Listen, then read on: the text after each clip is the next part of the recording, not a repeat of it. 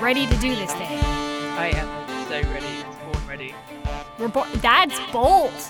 Bold statement. You were born ready to be on Kingdom of Thrones podcast. Yep. That's that's amazing. Um, I wasn't.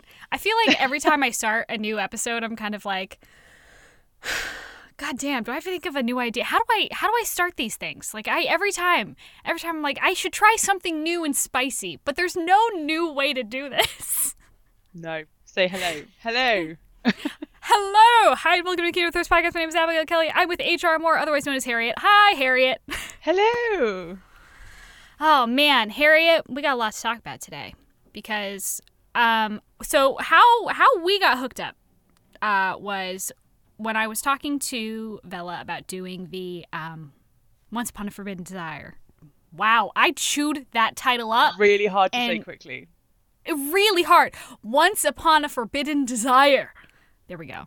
Um, anthology. And you were part of that. And we were talking about maybe having you on. We did two big episodes with um, the bunch of bunch of authors.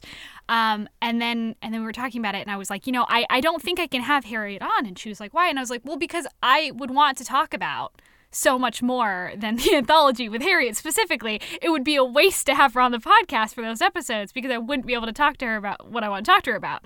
Um, so we set up a completely separate. You get your own special little uh, bespoke podcast Oh, just for you, Harriet. I feel very honoured. Thank you. Oh, well, thank you for being on. So, Harriet, what do you do? What do What- you write? What do I, I was going to say, what do I do? I don't, Yes. I don't know. Um, I, do you do? Harriet, answer the question. okay, sorry, sorry, focus. Um, I write fantasy romance. Surprisingly, um, I write both paranormal slash urban fantasy romance set in our world, um, kind of epic contemporary fantasy, Mhm. um, and also um, my current series that I'm working on at the moment is a epic fantasy sword and sorcery quest for dragons situation. Yes. Um, and I also like to dabble in other things, like a bit of contemporary romance, um, a bit of sort of sort of sci-fi, like near future um, sci-fi romance. You know, I like I just go wherever my interest takes me, but it always has Yeah. romance and it always has some kind of, almost always has some kind of fantastical element. So you are you are a I mean how so you do you do it all. So you're not just doing um like fantasy romance. You're doing like you're doing urban fantasy, you do sci-fi, you do contemporary like you do all of it, which I think is really interesting because you started this I like I, I struggle to think of, it's a community certainly, but it started out as as an event, right? Like it didn't start out as like a as like a solid community thing. It was like a let's do a like a celebration, right? Yeah, so it started because I I mainly so I do all these things, but I mainly write fantasy romance. Yeah. that's what I love to read. Is what I always love to read. Right from things like The Hunger Games, and um, I never read Twilight, but I watched Twilight and loved the movies. Um, Classic. Classic. things like A Discovery of Witches, you know, like Mhm. those kind of books, and then like TV series like Outlander later, you know, all of those kind of things I just love because I love the fantasy, I love the romance, and I was as, as a reader. I was frustrated because I knew that there were books out there that were like this. I knew these, you know, these ones that had made it big and made it onto our television screens were not the only things that were out there. Um, I wanted to read more like that, and I found it incredibly difficult to find Mhm. books that I wanted to read. And I was like, okay, well, and it, equally as an author on the flip side of that, I was like, I write these books and I want to find readers, and there's there's really it's really hard to find readers because it's not really a very well defined genre. hmm I mean, and we can talk about the difference between paranormal romance and fantasy romance. And, Oh you know, my god! I until we're blue in the face. yeah, yeah. And for me, I'm like, I, I was kind of like, I don't actually care. Like, I, as a reader, I don't care. As an Yeah. author, I kind of have to care, I guess, a bit. But I Yeah. just want books that have fantasy and romance Mhm. that are exciting and you know pacey and plot twists, and that's that's what I want. Um. So anyway, so I was like, well, okay, I can't find these books, and I want to read them. So I know they're out there, so I'm going to go re- really dig deep on Amazon and just started trawling through Amazon for other authors. Um, and I was like, oh, do you know what would be really cool would be is if we could have some kind of event where we brought these authors together so that we could create a bit of buzz around the genre and then hopefully collectively we could reach more readers and we could kind of cross promote and we could Yeah. start to elevate the genre um, hmm and so that was two years ago uh, two and a half years ago when we first started um, and it's That's kind of so from there. crazy to me. I mean, so I- why events like that kind of happen all the time now on the internet, right? Like in our in our sphere, people are always doing like this is the month of whatever and we're, you know, we're doing this thing and it, it'll, you know, be I don't know, virtual events and takeovers and stuff like that.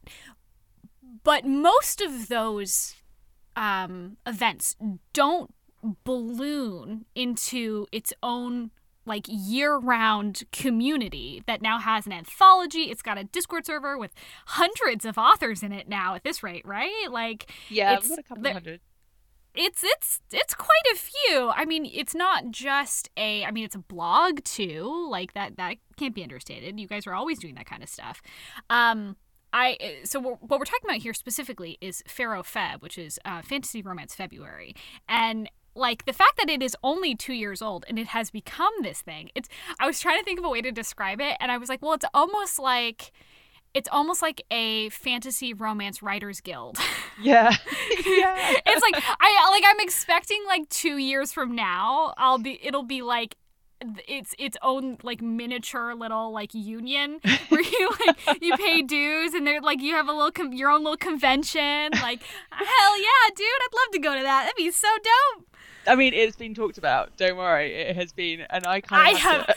zero doubts absolutely zero doubts I I do want to know though like did you in any way expect your fun little event two years ago for the month of February, trying to celebrate this and reach more readers and kind of find more authors that were writing the same things, um, and, and to codify what fantasy romance was and what romantic fantasy was.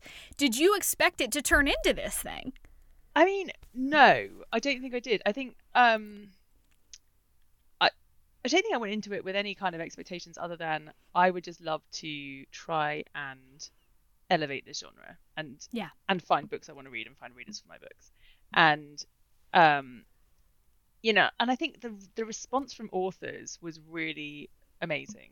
Because you know if the authors had all been like nah I'm kind of busy. I don't really want to get involved in that. It's a new event. We're not really that into it. You know nothing ever goes anywhere. And I think a lot of the authors a we were kind of in lockdown. So I think people were looking Yeah. for ways to you know get themselves out there um, and virt- you know in-person events weren't happening. Um, but also I think I got really lucky with some of the early authors that I reached out to who were just so positive. You know people like Amanda Bouchet and um, Jennifer I didn't realize that. yeah and like lots of kind of fairly well established um traditional or hybrid authors um Yeah. who were just like yeah cool sounds great let's do it um and and then Jennifer L. Armentrout, you know, said that she would be involved, and I was like, oh, okay, it's like next level. Um, you know, yeah, those are some big names. I'm like, Um, I'm thinking about that. I'm like, huh, I probably would be, if it, if I were in your shoes, I'd be like, oh, okay. That's quite cool. Um, yeah, I mean, and so I think, you know, obviously authors were having the same frustration because if authors had been feeling like, oh, well, actually, I can find readers and it's not a big deal and, you know, I don't Yeah. really, then they wouldn't have been so inclined to get involved. Um, and I think, you know, after that first event, everyone kind of wanted more. And I'd met all of these authors and I was like, oh, this is a great chance to create a community. You know, we've already kind of got the start of a community um, why don't we just kind of set up a Discord server and see where we, you know, see what we can do? And actually, people like Vela Roth were um, some of our kind of first early members, and Colleen Cowley, and um, yeah, and SL Prater and Lisette Marshall, and people like that who had kind of found us through the event and who who weren't necessarily even involved involved in the event. Um, and that was like our hub early on. We only had you know in the early days it was kind of 15 20 authors. Yeah. um, and then it just it just grew from there That's amazing. I mean, eh, I think that is. eh, We are in this really weird moment right now where we are the. The internet has always been very unstable, right? Like the internet is by its very nature, by its design, ephemeral. Things both last forever on the internet. Once it's out there, it's out there forever. But they also can be gone in a second. Um, it, both things are true at once. And that is coming to a head now, specifically with this idea of finding a platform on social media, which no one really likes to do. like, authors don't get into writing books so they can spend all their time on social media. Very true. I mean, maybe some of them do, but I can guarantee you their books aren't great. So, you know, Bold. no shade. It was but- bold, cool.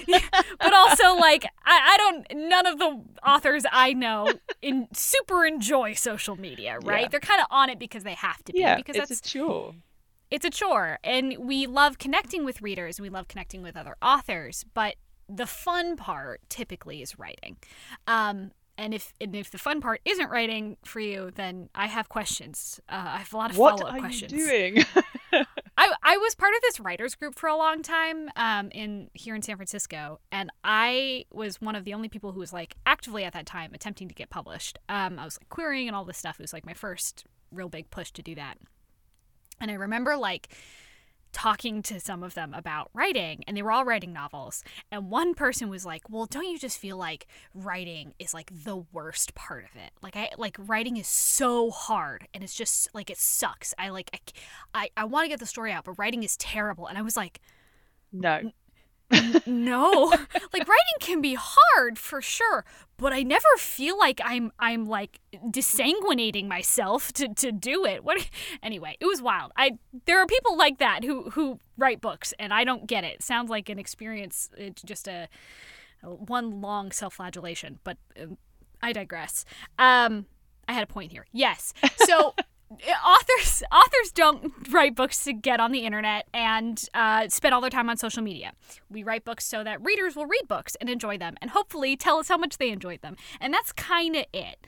Um, but we're in this moment where, particularly with what the news that just happened, which is that Elon Musk just bought Twitter, and everyone's flipping out. Everyone's flipping out over like what's going to happen to Twitter, and all these authors out there who are talking about how their platform on Twitter is now going to be destroyed because they're all going to have to leave and everyone and i'm getting flashbacks to tumblr in 2014 um, when, when he, what was it yahoo bought it and then uh, or slash verizon bought it and they were like oh god everyone leave the platform and then the scare that also happened with tiktok like a year and a half ago two years ago where you know oh my god they're going to shut down tiktok what do we do Well, the original one was Facebook, which was like, oh Yeah. no, now Facebook has taken away my ability to get to actually reach any of my readers who are on yes here.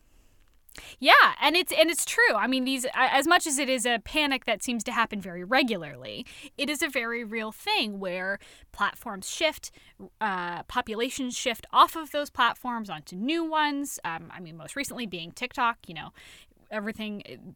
Famously, I think Twitter has never really sold a whole lot of books, but the people who have made the platform on, on Twitter are rightfully like, what the fuck am I gonna do? If like everyone leaves, if Twitter's a shit show and owned by this terrible human being, what are we gonna like? What am I gonna do? It's the same thing that's happened to Facebook, where Facebook is now functionally unusable for most people. Yeah. Um, I mean, I think the only thing is, I, I may be slightly different. I don't have the Elon Musk hate that I think a lot of other people maybe have. Um, you know, so I think I'm actually quite interested to see what happens with Twitter. I'm I'm very interested. I don't. Ha- I think he's a. I think he's a bad person, but I don't hate him. My my thing is, he, it's going to run into the ground, and it's going to become like every other social media site. It has an expiration date. They all do. No, I Um, completely These things I are think- not built for forever. But I think everything has an expiration date, and I think this Exactly. this is exactly. one of the things that we struggle with, in, even in Faro Feb. You know, it's yes. like you have to, you kind of have to innovate or die. You know, hmm and Mhm. sometimes that even means risking what you've built Mm-hmm. and y you know and we have these kind of conversations with people who are very actively involved in Faro Feb to be like okay well I think we should just try th- try this thing and we'll have other people being Mhm. like no but it's so great the way it is why would we risk it and it's kind of like Yeah. well innovate or die Yeah, I mean that's kind of that's and sometimes you're going to make mistakes, but if you don't do, make changes like then you are you are just to end up sinking. Um and and I I that's why I think this idea now of finding communities and building your own thing um is more important than ever. Like it's always been important, but in this moment of instability that a lot of people are feeling, like, oh God, like I only have so many people on my newsletter, but I have, you know, 10,000 followers on Twitter. What what happens when all of a sudden no one's using Twitter anymore? What's going to happen to my, you know, my stuff? How am I going to contact readers? Everyone's like, you can find me on Instagram, I guess, but Instagram also kind of sucks. Like Instagram so, sucks the most. I am so over Instagram. Instagram is terrible. I get I get more traction on Instagram than I get anywhere else. Probably like I think I sell the most books off of Instagram. I have like no Instagram followers though. I don't know how the fuck Instagram works. I don't know because I have over ten thousand followers on Instagram, and I think I sell roughly zero books there. So Oh, that's so wild. That's so wild. I don't know how any of it works. It's I randomly get like all of a sudden I'll get um like a video is just boosted out of nowhere and I'll get like 500 likes on something and it's all I think they're all bots, but I can't really tell. But I mean, if they're if there's a bots, I think I'm buying books, then I, yeah, I don't think they're buying sure books, how but, that I, works. but I I guess it's good engagement. I don't know, very strange. I I'm not saying any social media is good for selling anything, honestly, because I think we are so deep in the hole that I, I don't think really anything works. What I works is word of mouth. TikTok works. Well, that's because it's word of mouth, though, isn't it? You are looking at someone's face and you are actively seeing them tell you, I loved this book. Here's why you should buy it. That's like going into a bookstore and having a bookseller say, Here's this book that I loved. Like it's a personal connection. That is what sells books. I agree. I think I think they've also their algorithm is different to the traditional Mm. kind of social media algorithm in that they have they seem to be more willing to let more people go viral. So I feel like on the, the other platforms, especially Tikt, uh, especially things like Instagram, Mhm. you know, you really had to just build it and build it and build it over a, like you had to post day in day out, and people were doing this Mhm. like follow unfollow strategy, and it was like you know it was like Yeah. a, a game to get big, and it was all about the numbers of how many followers you had, and that was the kind of thing that everyone cared about. Um, and then you know, I so I, I, I don't have to get into the detail of this, but we, you know, I got to the point where I was getting like ten thousand likes on my on an on images on um, Instagram, um, which are more like just general bookish quotes. Also, yeah. in terms of it, social media strategy, utterly terrible. Um, Mhm. learned a lot, but it didn't sell any books. But you know, No. but if you then deviate from that content on Instagram, it then won't show it to anyone. Whereas No. TikTok seems to be, and also it took like a year for them to start showing anyone anything. Whereas TikTok seems to be much more random in terms of sending people viral much more reg- and sending more people more viral more regularly, even though they might not have that many followers. Yeah. Well, I mean, they're always looking for the next thing, right? I feel like that is their what they're built on is they're always looking for the next trend because that's where they make their money, which is the smarter thing to do.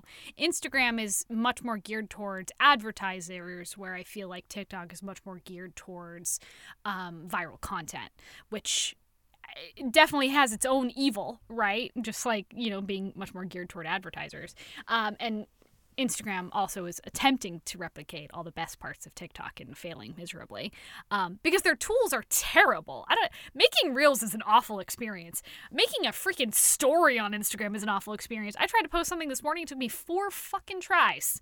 Do you know? Kept like and I on my personal Instagram account, I literally last year I tried on three separate occasions to upload like ten photos at a time because I like I don't post that often. And I was just like, oh, I Yeah. should probably like post some stuff of what we've been up to. And so I like, but on three like three separate occasions, I went on and like every single time I'd be like just getting to post, and then something would happen where it would either crash or it would like reset everything that I'd Yep. done.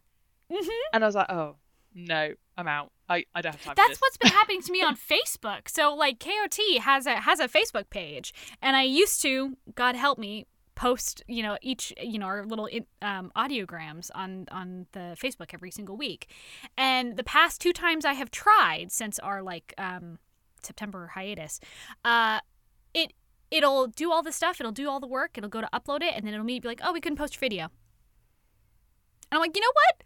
Then fuck you, Facebook. I need you I know. I know, but they're like, okay, where else are you gonna go then? Yeah, exactly. Well, exactly, right? Like there are only so many options. Um, and it's so which highlights I think the importance of building your own community. Um, which I think is like it's something that is really impressed upon new authors i think like whenever you see like a, a listicle like so you want to be a self-published author do ya? Well sit down chum and let's rap about it. Um it'll be like okay first of all like write a book yeah, yeah whatever. Who cares about that? Then it'll be like hey you need to find friends. You need to you need to network. You need to make a community. Um and so many authors struggle with that because like you are just this like floating marshmallow person in the void like reaching out to like like how do you how do you find people? That is, it's so difficult. Like it, they're there but how do you actually make meaningful connections with people? How do you start your own community? That's really hard. It's really hard and i think it's something i definitely always struggle with because it is it's that kind of very unhelpful advice of like go and find your people. It's like okay could we um, have like a step-by-step guide for how i go and find my people? How do you find the right people too? Because you're going to find a lot of people. Well you may or may not find some people and this is the thing about fantasy romance is there are very few places to go to actually find like mm-hmm. dedicated fantasy romance because it's such a kind of new genre. Um, and then when, as you say when you find those people there's danger that you're going to find people who you don't actually want to find. Mm-hmm. and either be given terrible advice or kind of get into this weird political hierarchical oh so catty. The cattiest bitches man. Oh oh man. And and or you have to start something yourself. And by the way, yeah. that is a lot of work. So it's you know it's not that easy. No, no, it's not that easy. I mean, I when I started the podcast, I did not intend for it to be this thing where I sit down with so many cool authors and I happen to make connections with them. And a lot of them end up becoming my friends. And I'm very, very lucky with that. And I'm very lucky that I've then my life is kind of like spider webbed out from there to like meeting so many cool people and getting to actually talk to them and get good advice and to share in their victories. Like that is the biggest blessing of this podcast has been the people I've gotten to meet through it not everyone can start a fucking podcast. Please don't start a podcast. It's not worth it. Listen, I, it's great for me, but it's listen, it's a, it's a weird thing to do. You don't need to do it. Um, but but like, uh, so if you are just somebody who say is not comfortable putting yourself out there, you're not comfortable making TikTok videos, you're not comfortable starting a podcast. How do you make those connections out of the blue? I think you have by creating Faro Feb, right? You have made a really good spot for people to start making their own connections. It's a very welcoming community. Like hopping in that Discord, everyone's so nice.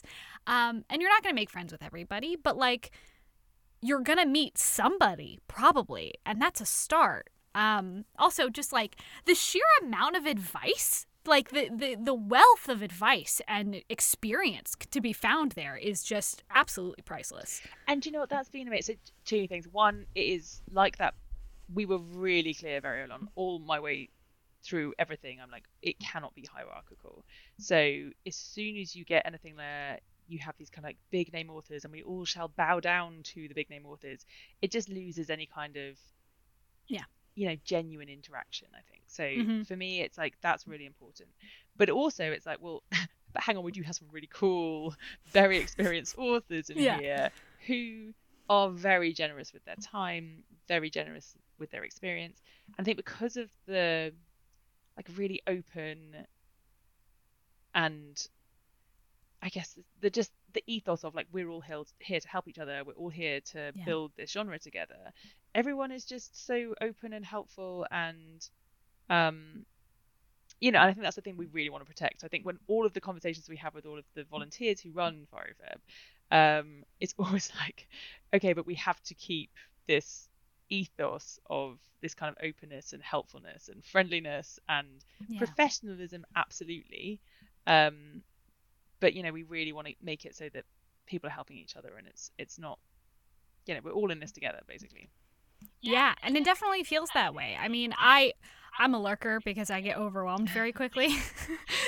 There's a lot of people in there. Yeah. Um, but I know that anytime I have a question or anytime somebody tags me in something, I'm more than happy to immediately pop in there because I know that like all of y'all are very good eggs, um, and it's always it's never gonna be. I don't know. It's it's never going to be weirdly petty. It's never going to be competitive. Mm-hmm. It's always going to be in the spirit of everyone building each other up, which is a wonderful thing. Yeah. Um, Yeah, and, and I mean, mean- you know, we have issues. I mean, I think Yeah. one of the really interesting things is the fact that it's so international, and we have Yeah. a lot of conversations about like Europeans are blunt, and and Americans are not blunt, and we've had a number of conversations where it's like someone has said something and someone else has been like, "Well, that was rude," and we're like, and the Europeans are like, "Sorry, what? What was rude?" Okie dokie. After a quick intermission, we are back. Um, all right. So where were we? I don't know. We were talking about Faro Feb. We were talking about Faro Feb. We're talking about community and all that good stuff. I did okay. So this is might as well be a good segue. It's not a segue. It's just a it, it's just a return, I guess. Um, so I was wondering, what is the coolest thing that has happened to you uh, because of Faro Feb? Um, okay, the coolest thing. I think the coolest thing is probably getting to go to ApollyCon this summer because Yeah?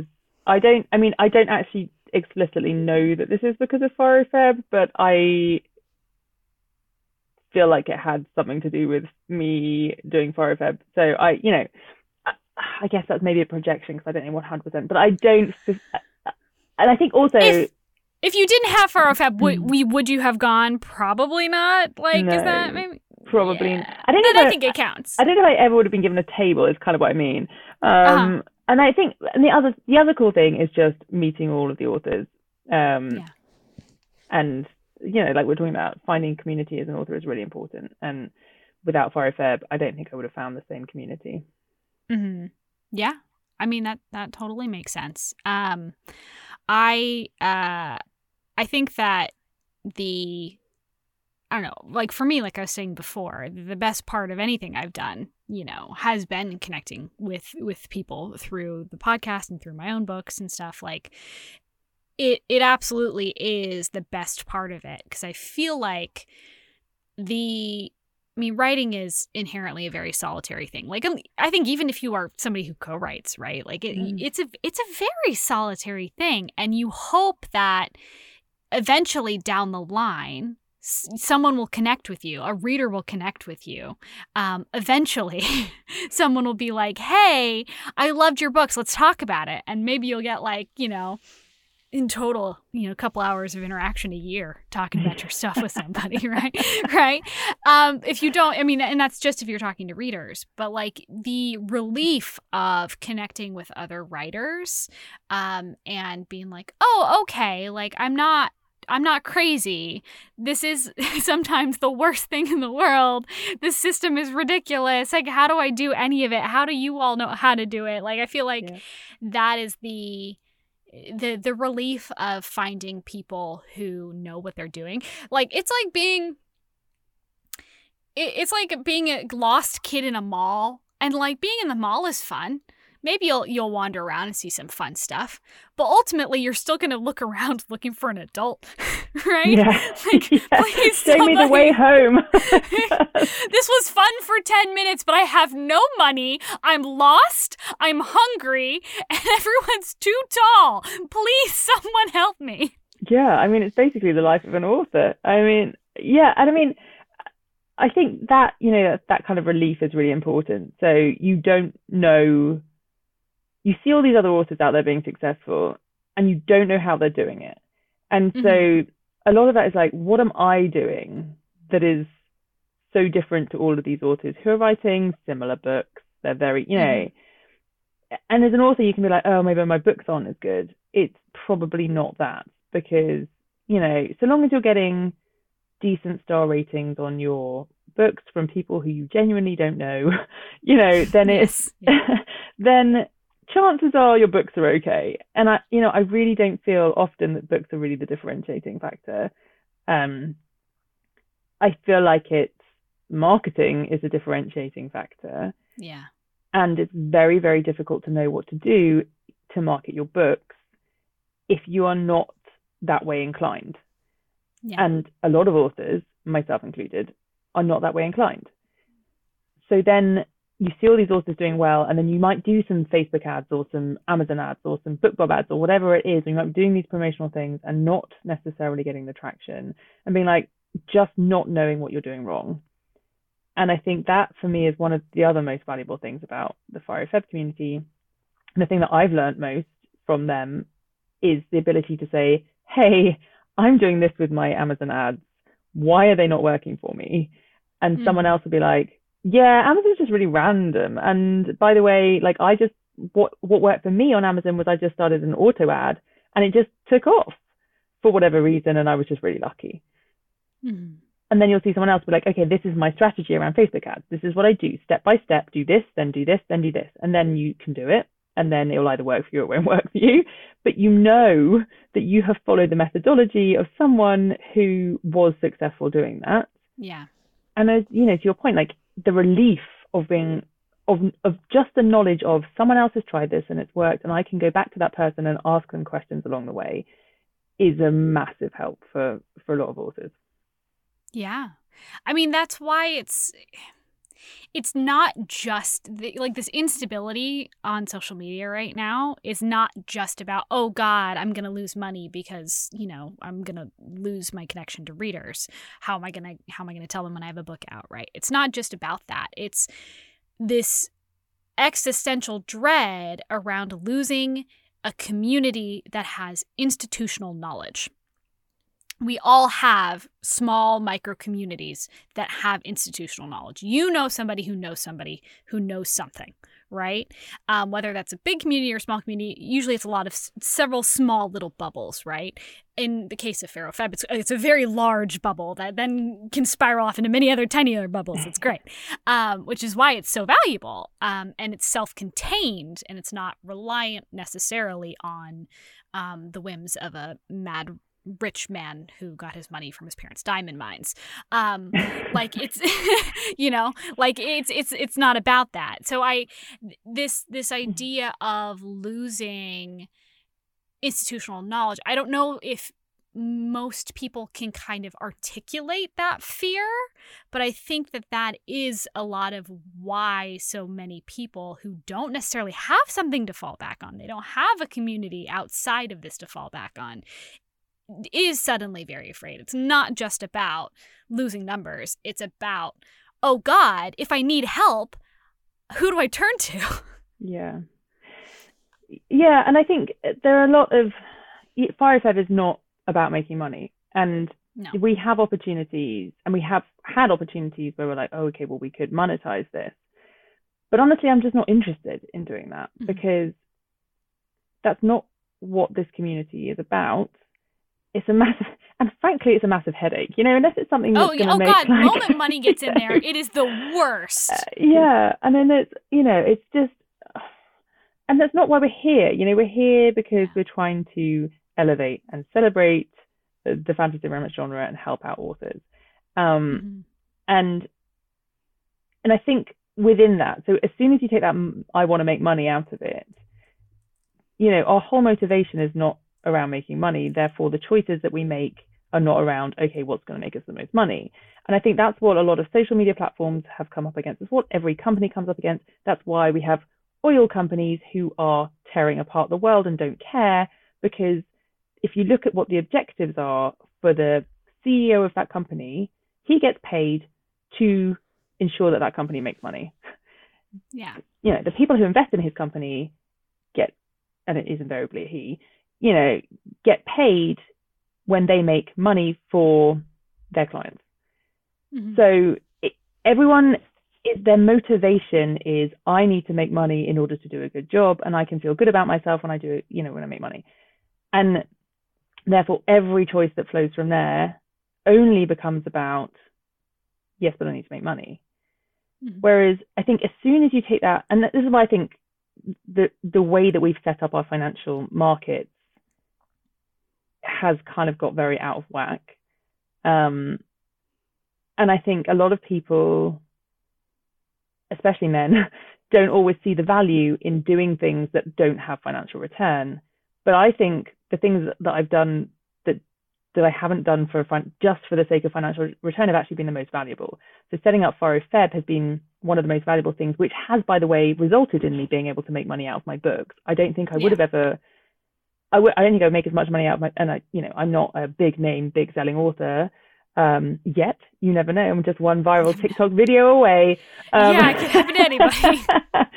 but you know, I, I have actually learned more through that community that I set up that I intentionally didn't want to make money out of, and have made money out of it subsequently. Yeah. But I don't think I would have done that if I'd set out to try and make money out of it. If yeah. you know what I mean. The community investment happened to have financial return for yeah. you personally. Yeah. Um, but it also has financial return for probably a lot of the people who join. So it's not just about one person making money. It's not even about a small selection of people making money. It's about everyone doing everything they can to help each other because yeah. all of you benefit from this community. Yeah, because the community, the organization is not trying to make money. The organization, no. the purpose for us to exist is to help the authors. Like yes. That's basically it, you know. Yeah, and that's amazing. I mean, if you if in light of the amount of I mean, I, and this is I don't mean to sound judgmental or anything. I, like I totally understand things cost money to to host things, to to mm. make a website, to do these things, to you know buy art for stuff, like for incentives. Um, everything costs money. So I don't begrudge anyone for setting up, say, a community like FaroFeb and needing to charge something for stuff, right? Like yeah. I I I don't begrudge that. However, I do think it is really admirable the fact that you have created this community with the help of so many wonderful other authors and have maintained this strict ethos of it's not about that. We'll figure out how to do these things through like you know, uh, sweat and tears and blood of of people who volunteer to do it because they also believe in it and they know that the collective benefit is worth it. Um, I don't. That's really damn wholesome, Harriet. Jesus. well, it's also. I mean, yeah, but I, you know, I think also it also comes from a practical point of view to be like, this is never going to make enough money to be that interesting. Oh. You know? Oh yeah, no way, no way. Well, that's so like when like... people ask me, they're like, "Well, are you making a bunch of money off the podcast?" And I'm like, I don't make a damn I lose money on this podcast yeah. every month. What are you talking about? Like it's this thing is never going to be it is it is not worth the time investment it would take to try and make money off of this podcast. Yeah. Like in no way. I'd rather just keep doing it at a deficit so that I can keep talking to cool people than ever try and make a cent off of it. Not well, worth it. Yeah, because as soon as you do try and make money off it, you have to be driven by the things that are going to make money. Exactly. And then, yeah. so then you can't do the cool other stuff that doesn't make money because I'm I'm trying to make money off it, so I have to be practical. And I'm like, I don't want to be practical. I just want to do the cool stuff. I want to be weird. I want to be able to say cursed things on this podcast and make terrible merch, um, and and I don't want to be beholden to anybody. Uh, yeah. So you know that that that is what it is. It's it's okay. I don't need to make money off of this dang thing. I get to talk to great people and have a good time and laugh. Um, and it's that's more it. important. Yeah, definitely. Yeah. Um, so I want to ask, what what are you thinking? I, of course, you don't have to tell me in explicit detail because if things are surprises, then I want things to be surprises. but I am wondering about the future of Faro Feb. Do you have any like grand galaxy brain plans that you can share for what's going on in the future? Um, well, um, we are planning Faro Feb 2023 right now. Um, it's going to be very similar to other years. Uh, we're probably going to change the format a bit. So um, probably so it's been a month long event for the last two years, and um, this year we're going to move it down to two weeks so that it's okay. Um, more condensed. It's more condensed, and just it's a long a month is a long time to sustain something. Um, yeah. So you know, so I think the first week is going to be um, a day. I mean, this is all take this with a pinch of salt. So other other yeah. volunteers will be like, Harriet, stop talking. I'm like, no, we can tell everyone it's fine. It's uh, totally fine. um, yeah, so I think that like the first week will be one day for each subgenre of fantasy romance because I do not subscribe to the view that fantasy romance is only epic fantasy, swords and sorcery, another world, you know, type situation. Yeah. My view has always been fantasy romance or romantic fantasy, and let's not get into the distinction about what is fantasy romance, what is romantic fantasy. oh God, please. But the, for me, the umbrella fantasy romance is any book that has fantastical elements and romantic elements. And yes, some people use the words fantasy romance to mean epic fantasy, yeah. swords and sorcery type, or you know medieval setting, um, which works so long as everyone else is using that definition in the same way.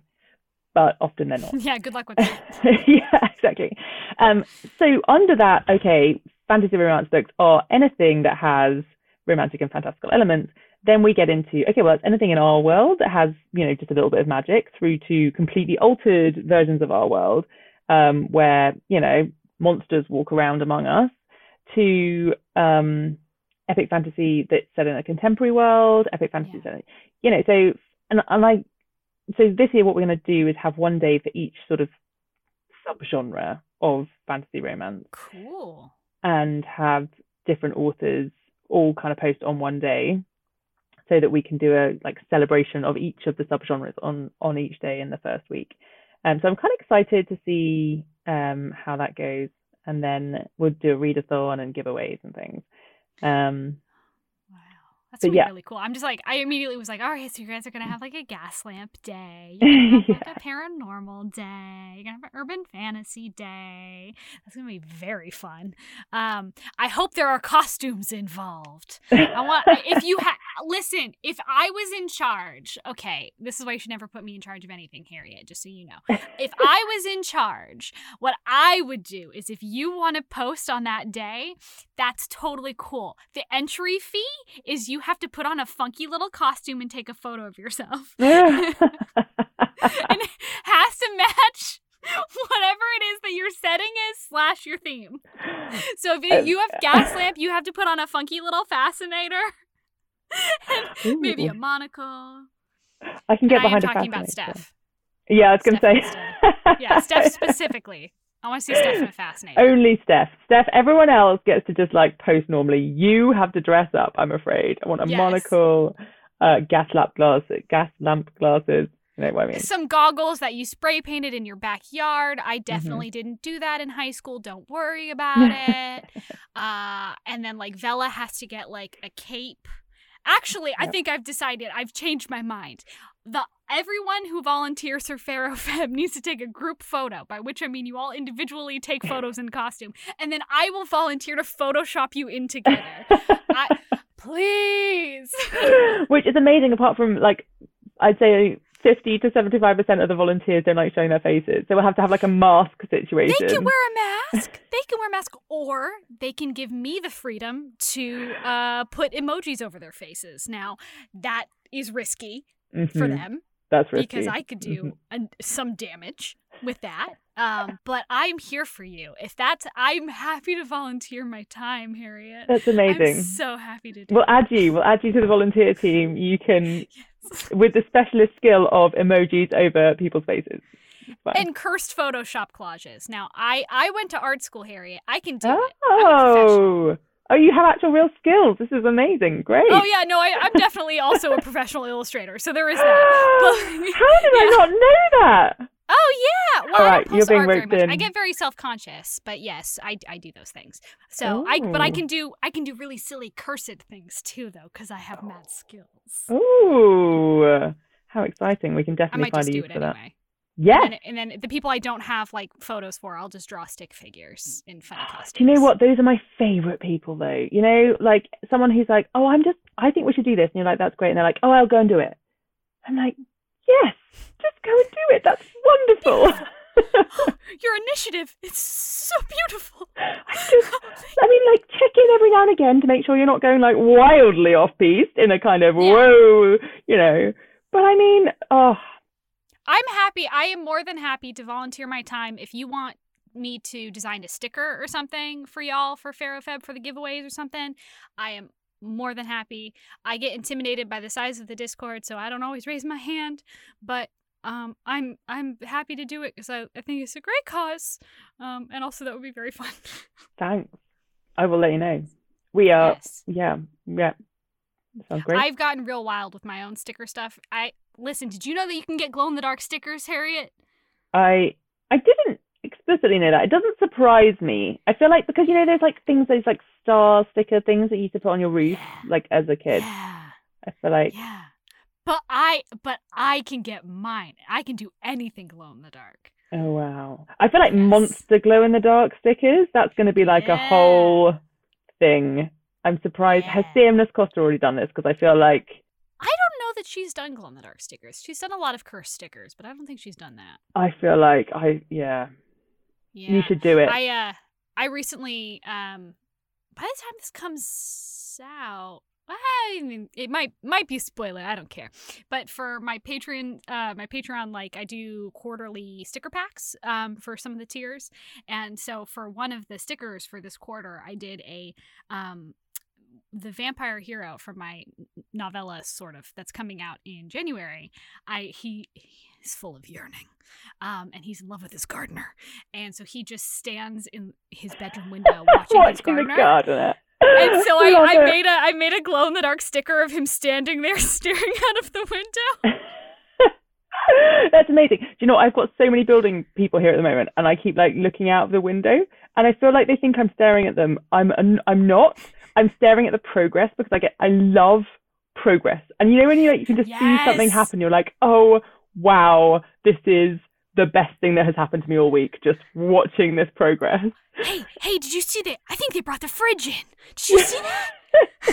We're not quite there yet. We're more like they've dug a hole in the ground. Yes, this is amazing. well, that's what's cool about San Francisco is that we have all of these like um buildings that were made after the fire, right? That destroyed like most of San Francisco.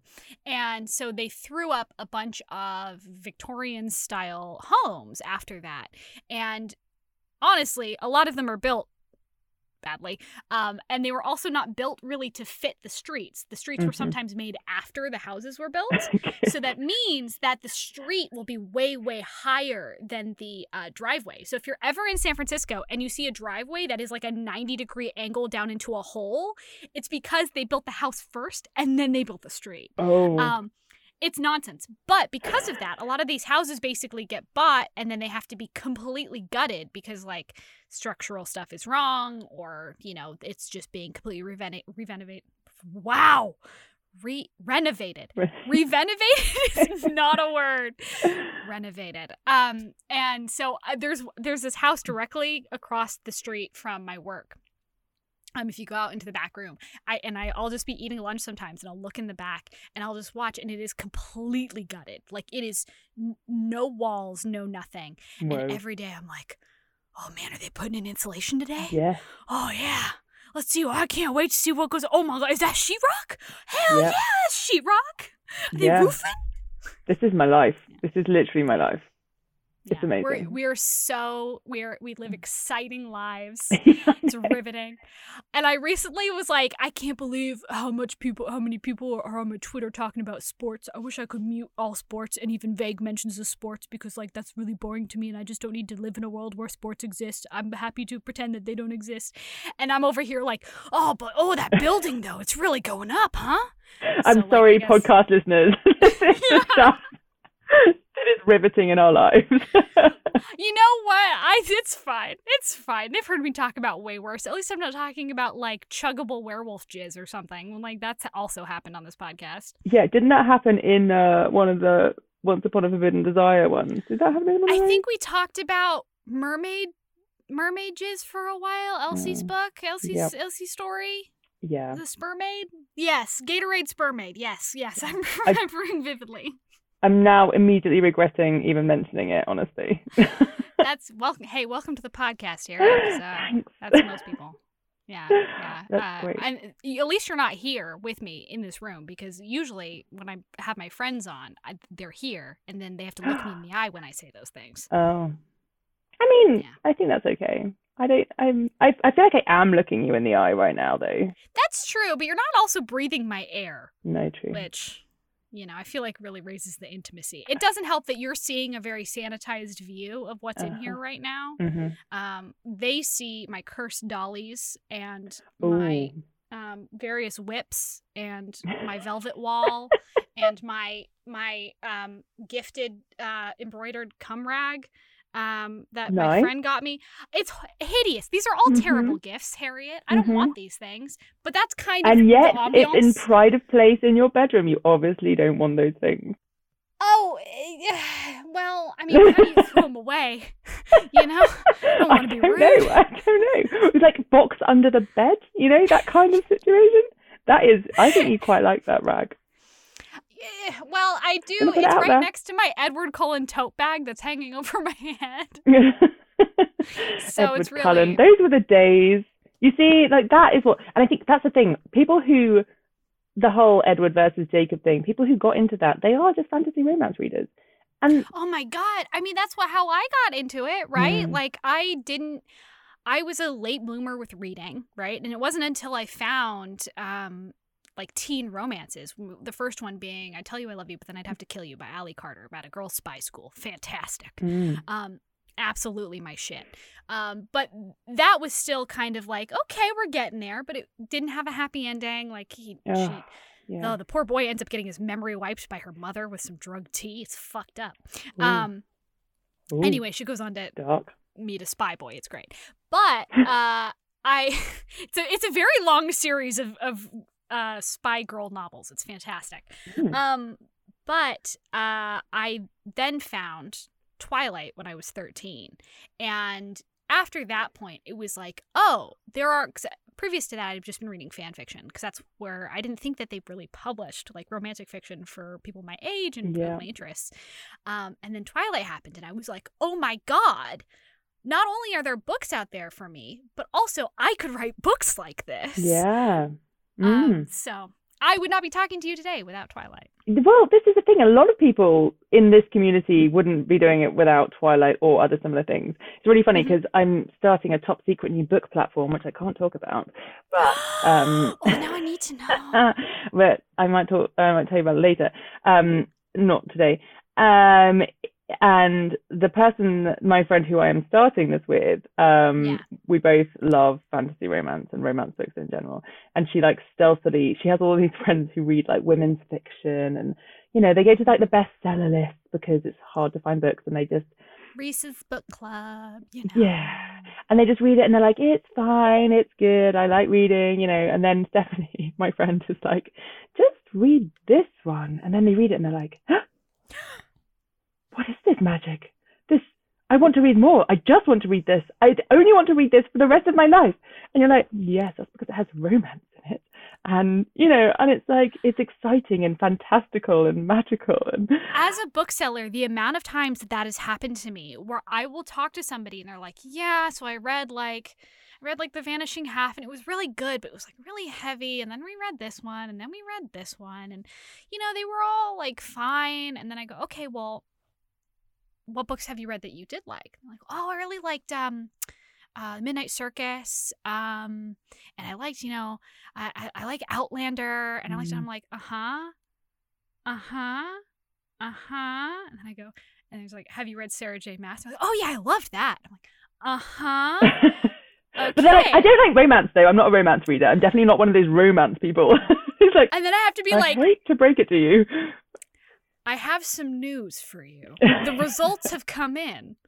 I like, call it doctor's coat. call it something other than romance, but you really do like those books that have those romantic components in them. So I what I end up saying to these people usually because they end up coming back. So the first time I always say I'm like, "Okay, it sounds to me that you like romantic fiction with a genre hook." Um and they're always like, "Oh, yeah, oh, you're right." I'm like, "Yeah." I yeah, cuz I cuz I they got to tiptoe because they're they're scared. They're Yeah. timid. yeah. I don't want to scare them off. Um, and then and then inevitably the next time they come in and they're like, "Oh my god, I love that book so much. Can like can you, can you give me another recommendation?" I go, "Yes, my my dove, my little baby bird, I cradle in my palm. Let us go over to my curated romance section. Oh, a whole world of Do we call it romance at that point though, or is it still too early? Yes. Yes. Okay. Yes. Because Okay. by that point, they have usually blown through two or three books that I have given them, Okay. good. and they they are now past like the science fiction and fantasy section. There's they, I've given them the romantic, the actual Okay. romantic stuff there. okay. Now, now it's time. Now you can dump right in the deep end. It's do you know it's like I used to do a lot of rowing when I was uh younger and it was so funny. So everyone who was like a new rower would turn up and they'd be like they'd look at all the people in all of like the lycra and they'd be like, I will never be one of those people. I am not a lycra wearer. I shall wear my baggy clothes forevermore. And then Oh. the transition then they just- realize their mistake. every single time. You know, six weeks Yeah. later, they're like, "Look at my new lycra. I look pretty cool in my lycra." It's just like, Look at my tight little buns in this lycra. yeah, well, because that's what everyone else here wears, so I shall be wearing lycra too. And it's Also, I there's like generally a reason for it, right? Like you don't want baggy clothes on a freaking rowboat. You really don't. That's You don't. terrible. Yeah. The chafing. Well, it's just a recipe. Also, it's like really great for like the what we call the blade, the oar, to you know hook into said baggy t-shirt, Yeah. and that can be nasty. Yeah. No, I I mean, I physical exertion, I can't imagine it. Being on water, can't imagine it. Terrified of water. Oh, really? But Mm. well, I'm te- I, the ocean. I'm terrified of any sort of like murky water where I can't see the bottom freaks me out. We're not meant to be in there. Mm. Um, that's not for us. If that was for us, we'd be fish. We crawled out of there millions of years ago when Never we were lungfish, slapping our fins against the, the mud. You know, we don't I go mean, I back. hear We're not hippos. We don't go back. I, I mean, yeah, I hear you. I quite like being on the water, although, like, I we uh, when I lived in New Hampshire, we had a stand-up paddleboard, and every time I went out onto the the ocean, I would be like, "Well, this is it, then. This is the time I'm going to get eaten by a great white shark." Yeah. I could never quite find the relaxing, you know, oh, I'm just out on the water experience. Well, I, I, you know, I used to as a kid. So I, I, I don't know if you know anything about the geography of like San Francisco Bay Area, California. I mean, I just I seem I know nothing. That's fair. That's fair. so basically, um, San Francisco is on this little peninsula. It's this little spit of land, and the, this part where um, the the Pacific Ocean is very very cold as it flows through the, the San Francisco Bay, and it is incredibly um, rich in sea life. It's really really rich in nutrients because it's so cold. It's like this huge flow, and once you get down past San Francisco by about a couple hours, you hit Monterey Bay. Um, we have these huge kelp forests, and basically Monterey Bay specifically is this really gorgeous like nature preserve. There's this amazing like all the ocean you can see. It's amazing, and then what you learn is there's like a like 200 foot drop off, like Ooh. 50 feet from the shore, that Ooh. it just immediately plunges into frigid, pure black water where it's full of great white sharks. Like Oh, it's full. And there's because the water is so cold and because we have these currents as a kid growing up, like we went to the beach all the time, the water was fucking frigid. It's super cold. It's also you grow up hearing how dangerous it is because we have rip currents that basically yeah. like without knowing you just immediately get sucked out. So as a kid like loved going to the beach was absolutely terrified um, and recently so i'm i'm writing uh, i'm planning to write a, a mermaid a merman romance in in uh, my series in the new year. And before that i was doing some research on the farallon islands which are um, these tiny tiny little islands about 30 miles off the coast of san francisco. And they are um, utterly inhospitable. They are just like jagged rock, and um, they're covered in bird shit because there's a bunch. It's like a super protected nature preserve now. Um, but around there, it is it is the tip of what's called the bloody triangle, Ooh. which is where about every like 10 minutes in uh, the the season, the peak of the season, you can see great white sharks hunting like every 10 minutes taking out a seal. Oh. Don't go in the fucking water in San Francisco Yeah. Bay. Don't do it. People who do it are insane. And this has nothing to do with romance novels, really, except for I'm telling you, it's cold, it's dark, it's dangerous, and I won't go in it. And we're not meant to be in the water, so there we go. No. I'm not a hippo. We don't go back. I won't go back. well, you know, romance novels about it and what all. Okay, Harriet. Uh-huh. Uh, this is your this is your time. Now that I've had my time to rant about how terrible the ocean is, it's your time. Tell us, tell us what you've got going on. Tell us what you're where you want people to go, what you what books you have coming out, all the good stuff. It's your this is your stage.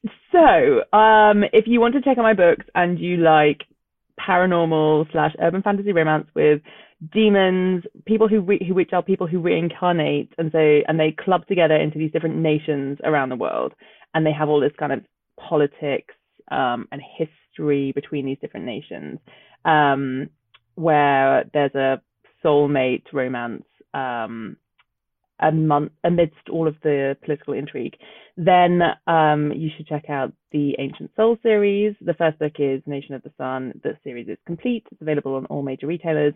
Audiobook um, Oh, of I didn't know there were audiobooks. Hot damn. there aren't yet, but they are okay. Wow. coming soon. So hopefully before Christmas, the first book will be done. Um, and um, yeah, so before the end of the year. And um, so there's that. You can read Queen of Empire, which is the first book in my epic fantasy contemporary series, the first series I ever wrote.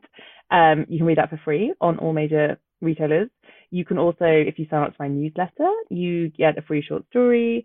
Um, and if you want to, if you're kind of into epic fantasy, swords and sorcery, I have a series. The first book is out, Kingdoms of Shadow and Ash, which follows Fire. She has just killed five kings to um, take over these five kingdoms. And there is a legend that says that when the dragon, that when someone reunites the five kingdoms, then the dragons will return.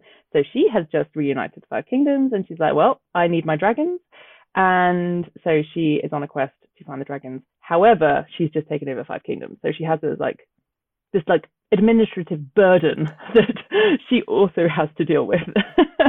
I just say, I have such a soft spot in my heart for authors who write an entire book and then completely discard that book to write the sequel as the first book, which is basically that, right? Where it's like, so all of this stuff happened. This is on its own, obviously, its own ridiculous, insane story.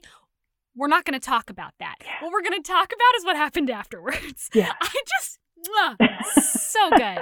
well, so because good. like everyone does that, right? You know, Yeah, it's exactly. like everyone does. Okay, you need to like kill the kings, so let's like go and kill the kings and like have that story. And I'm like, I love that story. I do love that story. In the same way that I love Game of Thrones, right? Because it's all about who gets to be king. And then I'm like, well, but what happened afterwards? Yeah. you know, and I like, I don't know, I think there are different problems that people don't often explore. And I love political intrigue. Um, and that's one, one of the reasons why I love things like Game of Thrones because of that interplay, I guess. Um, Yeah. and so I wanted that sort of feel, but with a different problem. And, and the problem now is that Fire has to go find the dragons, which means she needs to leave someone else in charge. And she also needs to do all this kind of international relations where she goes to the different leaders of different areas to who are not in her kingdoms that she's taken over. Um, and one of them is a brooding king in the north who does not want to help her. What? Harriet. Is he handsome? He may be a little bit handsome, yeah. Who could have foreseen? very handsome. I know. Oh and you know, and all of the other good stuff. He, you know, and he's like, well, you want the dragons, but I don't want the dragons. So good luck finding the dragon egg in my kingdom. Um, and she's like, And also, I imagine like just I mean, this chick rolls up. She has just taken over essentially the world, and she comes up and is like, "Hey, you need to help me." I'd be like, "Do I though? Do Exactly. I though?" no, well, that's exactly it. Yes. Yeah. he's like, Yeah. I've got some stuff going on in my own lands actually. So Yeah. you know. Hey, maybe uh, maybe you should look at uh, all those kingdoms that you just took over. Okay, bye. yeah, exactly. You've got some problems at home, by the way. They're rioting in the streets.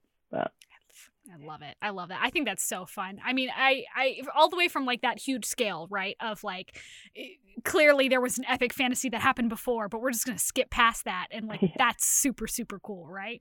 Um, to the smaller scale, I, I do this mini series that we call the Kilted series, and it's based on a series of I literally have them right here because I didn't put them away. Um, it is a bunch of paperbacks that I got in a paranormal blind box, um, and they are the wildest time slip ghost time travel, dream share, soulmate, get your body back romances set in Scotland. Um, with Medieval Highlanders by Ali McKay. Um, the Ravenscraig series. They're all in Kindle Unlimited. Uh, Please, God, please read them.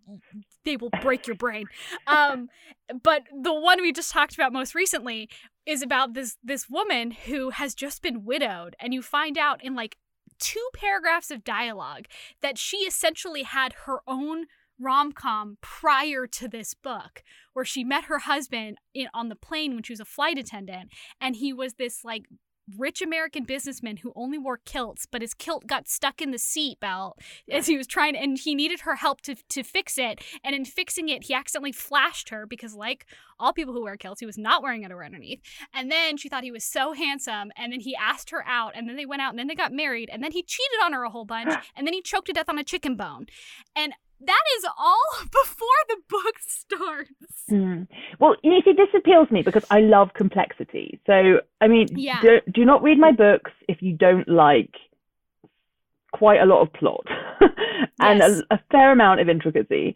And You envelop, God.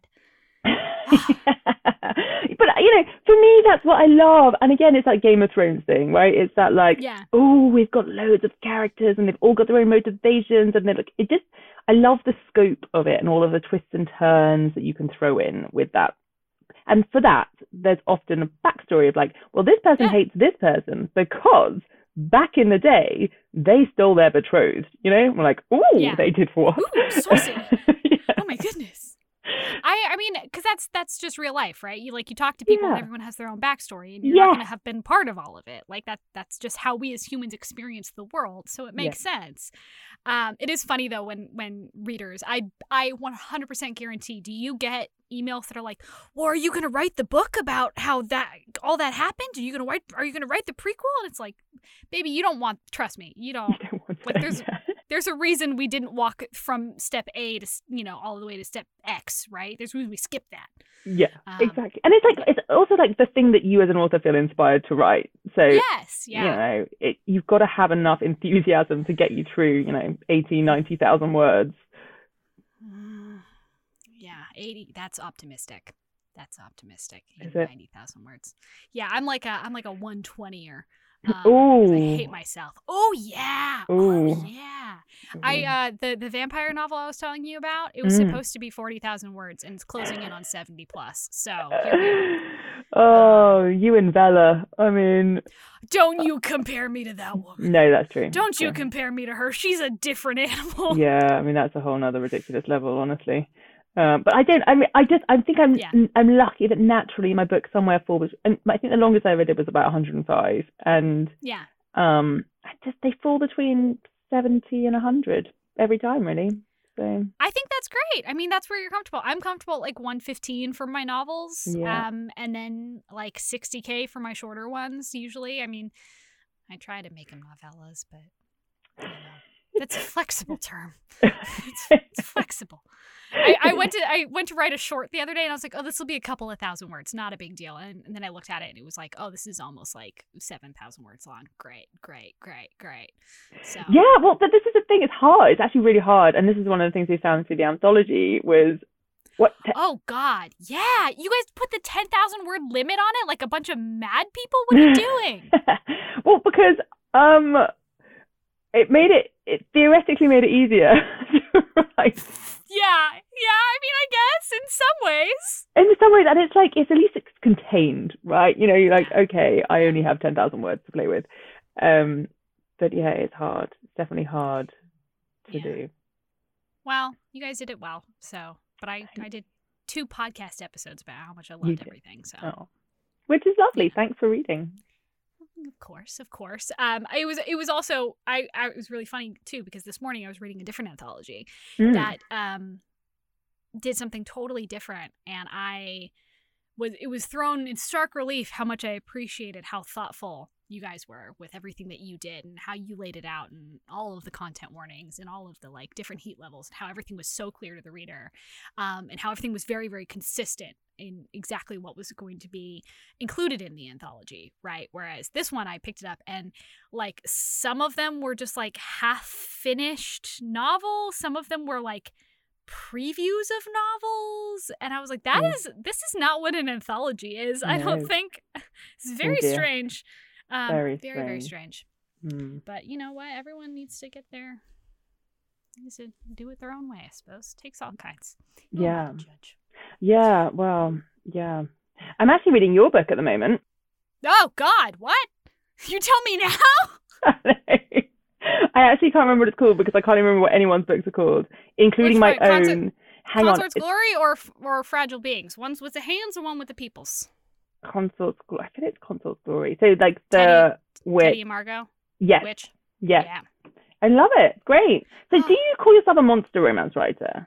That's tough. I personally don't. I, Yeah. I call myself a paranormal romance author. Yeah. However, I I have been told by various readers that a lot of my characters do in fact fall in the monster category. Hmm. Um, and I I am hesitant to label myself as such. Um, I Mhm. mean, I think that like Teddy, for instance, I mean, he's definitely got monstrous qualities. He's got Mm. like claws and fangs and he's got titanium bones and stuff and that's wild but for the most part he's just a dude in a suit yeah. so I, I i don't i don't know that it really counts but i then again i don't know that any of it counts if you dig in deep enough so i uh, No, it's just interesting. Uh, yeah, no, I agree. I wouldn't. I personally was reading it and I was like, mm, this doesn't feel monstery. But I had heard you speak about monster on previous pon- podcasts, so it's kind of why I'm like, do you think of yourself that way?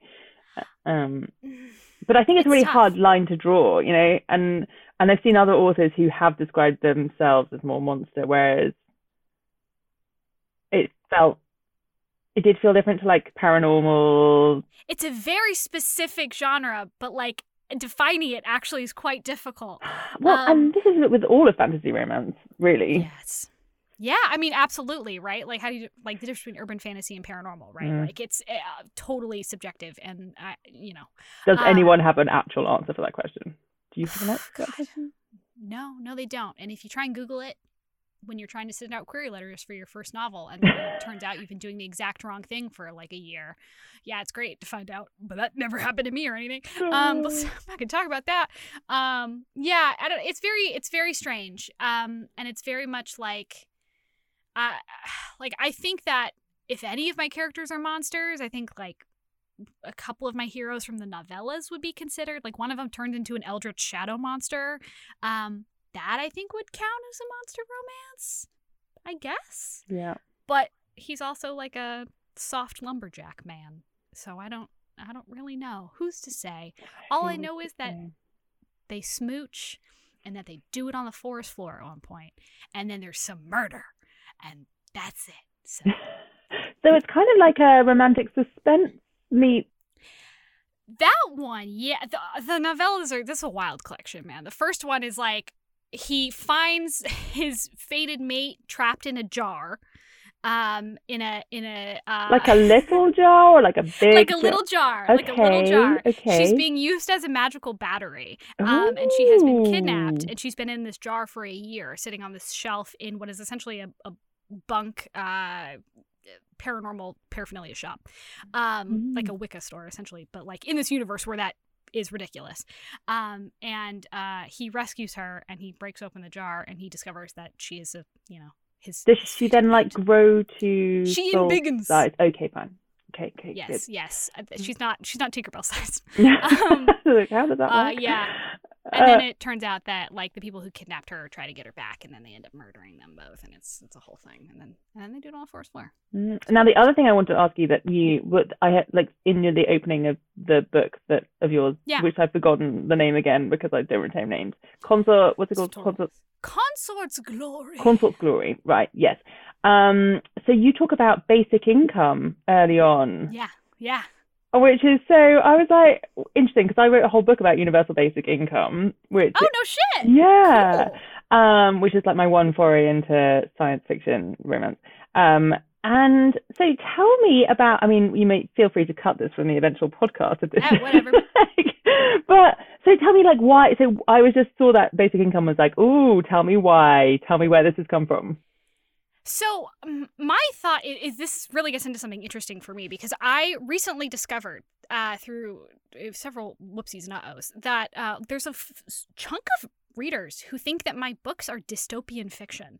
Mm. Um, and that is so interesting to me because although it is an alternate near future, I look at it as a kind of an idealized, almost utopian near future where, like, clearly there's a lot of conflict, clearly things have gone wrong, but a lot of shit's actually pretty aces, Mhm. like universal health care. Universal basic income, um, like housing isn't an issue. Climate change isn't an is- isn't an issue. Yeah, you might get eaten up by a dragon or something at some point, but at least you'll never be like hungry probably um, before that. Um, and I, I wanted i thought of like if you have an all-powerful like elvish monarchy right that that owns this territory where the first book takes place i i struggled to imagine that they wouldn't want things to be in tip top fucking shape Mhm. right? They would want everything to be perfect. And i and i think inherently when it comes to poverty and when it comes to lack of access to healthcare and specifically like things like birth control those create imperfect conditions. People suffer and suffering is ugly. And i just don't think that elves or any of these super powerful you know races would be into that. I think that it would be a matter of personal pride and power to make sure that everything is fucking perfect. Mm. Um, so that's where that came from. Interesting. And where did you come across the concept of universal basic income in the first place? um, I mean, just like from being, you know, li- politics stuff on the internet, I think probably, um, and in uh, history and, and reading about stuff. I really like reading nonfiction, um, and particularly uh, a lot of stuff I do is based on American history and uh, the various experiments with stuff that we have attempted and then discarded. Um, and so a, a lot of stuff is based on, um, like, for instance, we haven't really got into it, but the dragons who have their own territory in, Mm. in this alternate version of the United States. The reason they have that territory is because they wanted to control the Great Lakes and they wanted to control all of the main um, railroad hubs at the turn of the century because they wanted to control trade. Mhm. Um, so they basically became like railroad steel barons, um, which is a whole nother subject, but it tickles me to think of. Yeah, and it's amazing how much. So I, uh, so two points. So it's interesting because you write, you kind of write near future. So it's almost like a sci-fi mix with, you know, Yeah. it's again you're in like a whole separate category, all of your own almost. You know. God, That- I'm, it's me and Nalini Singh just kind of huddling in a Nalini. corner. yeah, I know. Um, anyway, so one that, but I think also the other thing that I find really interesting is how much authors put their their kind of political views of the world into their work Yeah. in like these kind of like slightly sneaky way, and Just some- a little bit. sometimes very obvious and sometimes slightly sneaky Yeah. ways. And I was reading um the so you know the Lion, the Witch, and the Wardrobe. The first book in that series is The Magician's Nephew, and literally I just finished reading that to my kids earlier. And the first, like one of the last pages was like this warning, which was just almost like the author just talking to whoever was reading it, being like. Aslan talking to the kids who've gone back to their world. He's like, 1st a warning, like your world, this other world has ceased to exist because they didn't look after it. Like your world is not there yet, but it it's going that way. And I'm like, Yeah. oh my gosh, it's so right. And he was, I mean, Mhm. yeah, and it's like, I mean, it was one of the most blatant examples I've ever seen. Absolutely. I mean, th- those entire, bo- all of those books are the preachiest in the best ways. They're so fun. It's like, it's so, as an adult reading them, you're like, oh, oh, okay. Yeah, okay. I see, I see where you were doing there, sir. Yeah, I see where you got your inspiration. Um, Yeah, it's very clear. Uh, yeah, I, I, it, it has been interesting to me to talk to readers about that kind of stuff and to hear them have completely different ideas of what I was trying to get across, um, which you know is valid, right? Like, fine, you you got what you got out of it, but to hear people be like, "Well, it's dystopian. Humans are oppressed in this world," and I was like, I, I never said that. I, actually, people are doing pretty okay. Um, but I guess it's post-apocalyptic. I guess it's just the notion of something non-human being in charge equals yeah. subpar for humans, which is quite an interesting. Exactly. Because when the AI comes along and we're all like doing whatever AI wants us to do, it'll be an interesting philosophical conversation. Yeah, we'll have a well, it'll be a different conversation. Mm. Uh, we won't probably want to smooch him, or will we? Oh, there will definitely 100% be people who do. Yeah. But you know what? Hopefully by then our AI overlords will be able to consent or not consent to that smooching. Uh, so that'll be an interesting one, isn't it? Mm-hmm. Mm-hmm. That's what I mean. I actually did a whole episode very early on in the podcast um, on the ethics of uh, having sex with robots. Um, and um, that was God, maybe like episode ten or something. It was really early on, and it was this idea of how do you get consent from a robot if a robot doesn't have free will, and then what is free will? Like in- regards specifically to having sex. How like how do you where is that line? Um like it is a very interesting philosophical question it's a lot of it's a question that a lot of people actually are working on right now which is wild i also happen to come across at the same time all the different lack of privacy problems in regards to uh, bluetooth connected sex toys it was terrifying Oh, wow.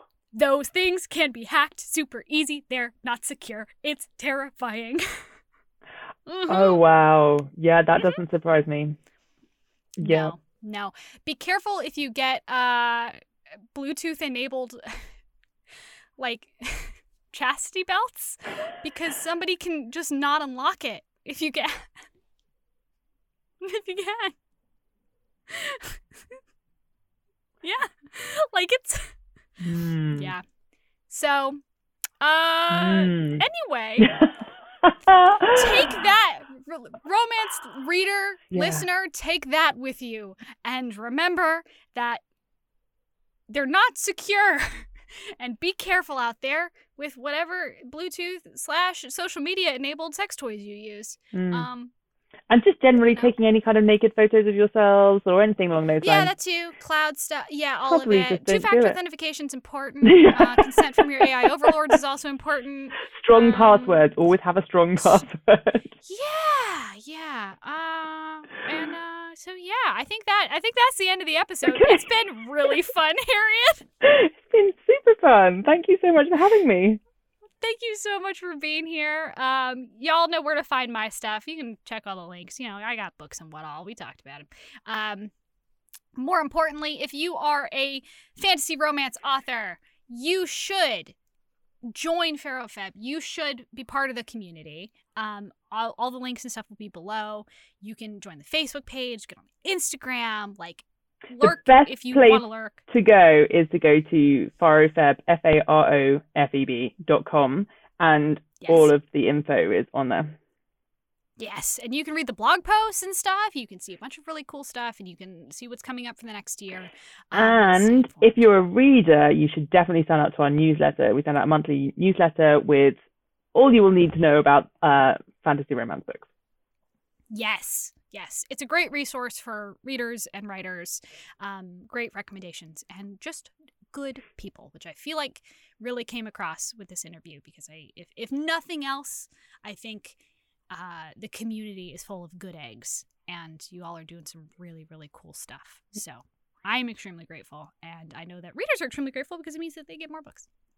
Yay. Yes, it all works out. Everyone's happy. Everyone happy. All right. Well, y'all, uh, that's the end of the episode. I hope you enjoyed it. I'll see you next week. Okay, bye. Kingdom of Thirst is a member of the Frolic Podcast Network. Find all of our episodes and tons of new podcasts to listen to at frolic.media slash podcasts.